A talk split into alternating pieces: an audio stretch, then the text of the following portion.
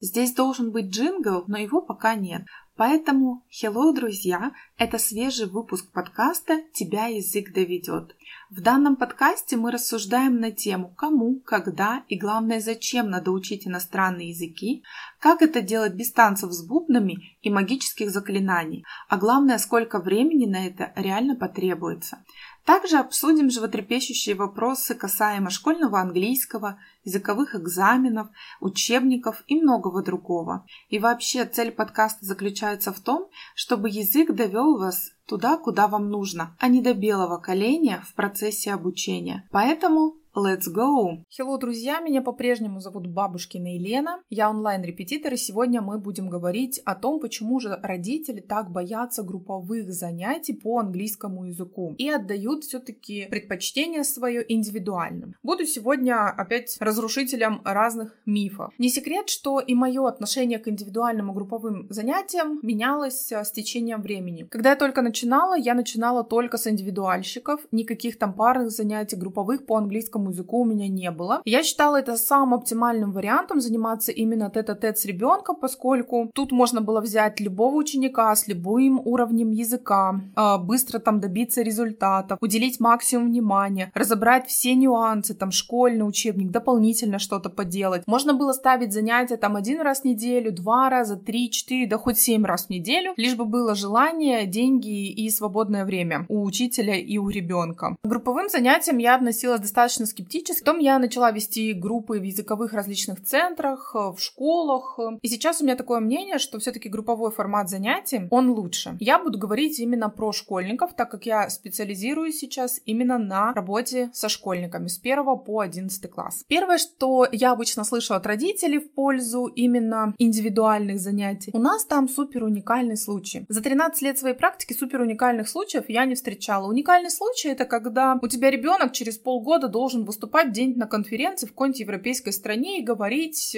например, на тему ай ти где-нибудь. Вот это я понимаю уникальный случай. Как правило, подавляющее большинство запросов от родителей идет так: помогите, спасите, у нас беда со школьным английским. У всех вот прям вот как под копирочку, знаете, просьбы идут. Но с чем приходят родители? Ребенок не умеет читать, маленький словарный запас, не понимает английскую речь на слух и, соответственно, хромает грамматика. Все. И это не зависит, ребенок во втором у вас классе или в шестом или одиннадцатом. Вообще. Очень э, редко идут запросы на какой-то там дополнительный английский, но в первую очередь мы всегда подтягиваем школьный. Вот когда у ребенка там четверка, пятерка в школе, только тогда родитель начинает думать о том, что, а, ну, надо вот еще английский бы там больше в сторону общения, коммуникации расширить и так далее. А там ничего уникального нет, поверьте. Я в этом году проанализировала десять линеек учебников со второго по четвёртый класс. Я взяла всю начальную школу, то есть взяла вот, например, учебник Forward, второй, третий, четвёртый класс и еще девять учебников. И вы знаете, восемьдесят пять - девяносто процентов материала это вот прям совпадает. Те же самые темы, те же самые правила чтения, даже порядок тем совпадает, те же грамматические правила. То есть база, которая дается в начальной школе, она одна и та же. И неважно, ребенок у вас там в шестом-седьмом классе, если у него плохо с английским, мы начинаем всегда с базы. Мы начинаем с начальной школы, мы начинаем с самого повторения. Поэтому запомните, если вы приходите со школьным английским, у вас далеко не уникальный случай. Следующий момент. Многие родители говорят: у моего ребенка там дислексия, дисграфия, он гиперактивный, у него там эс дэ вэ гэ, когда реально эти диагнозы есть. Вот еще десять лет назад, да, таких учеников, как правило, брали именно на индивидуальные занятия. Но сейчас этими диагнозами вообще никого не удивишь. Более того, у нас даже в общеобразовательных школах реализуется доступность среда, где у нас сидят дети с о вэ зэ в одном классе с детьми, которые усваивают обычную стандартную школьную программу. Поэтому это тоже не является каким-то вот показанием к индивидуальным занятиям. Идите в группу. Сейчас э, куча... На данный момент есть очень много обучения для преподавателей, в том числе я прохожу, как работать и как преподавать английский тем детям, у которых там дислексия, дисграфия, эс дэ вэ гэ и так далее. Это просто особенности работы с ребенком. Мы выдаем тот же самый материал,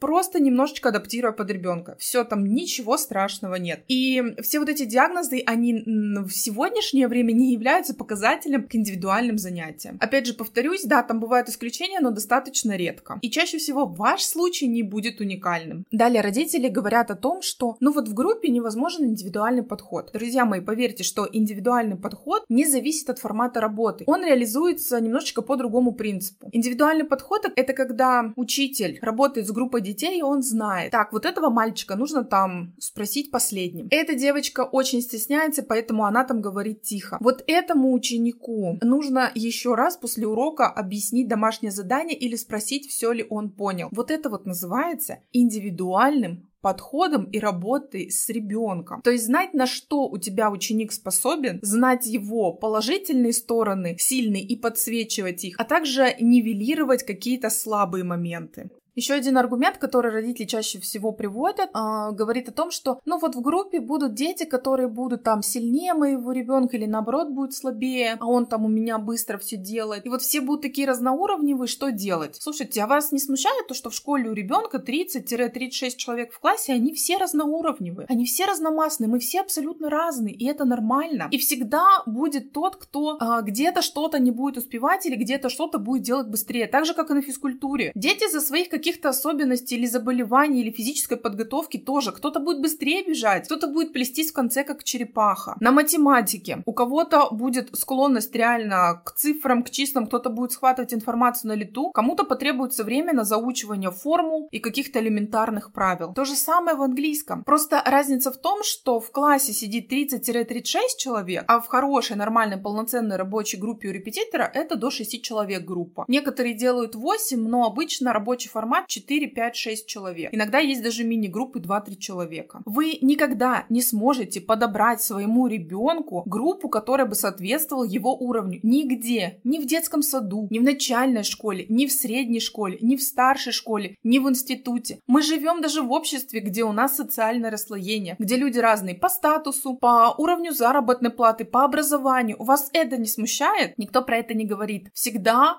будет тот, кто будет что-то делать быстрее, кто-то медленнее, кто-то такой середнячок. Но в группе всегда есть такая средняя динамика, то есть лидеры всегда тащат слабеньких. И, соответственно, слабенькие дети подтягиваются. Это факт, это абсолютно. Они подтягиваются, ну, не прям до уровня лидера, а они, в принципе, подтягиваются со своего уровня к такому, к среднему значению группы. Потому что никто не хочет быть лузером. Это понятно и логично. Поэтому, например, первоклашку можно ставить в группу со второклассником. Это нормально. Третий класс можно ставить вместе с четвертым. Там седьмой вместе с восьмым. Плохо, когда группа сформирована неправильно. И, например, второклассник сидит с пятиклассником. Типа они с нуля оба. Да, может быть, они и с нуля, но у пятиклассника все равно будет преимущество. Во-первых, это разные возрастные категории. Это пятиклассник все равно будет знать априори больше, потому что он уже прошел начальную школу английский. Плохо, когда там, не знаю, тинейджера ставят вместе со взрослым в одну группу, да. Вот это плохо. Это вопросы к тому, кто эти группы формирует. А так,